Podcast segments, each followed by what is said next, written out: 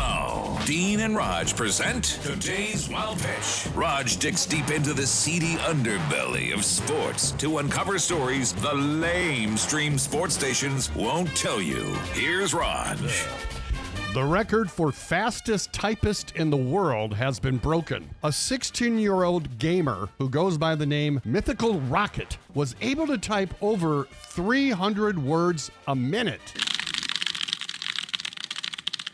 Good Lord. Wow.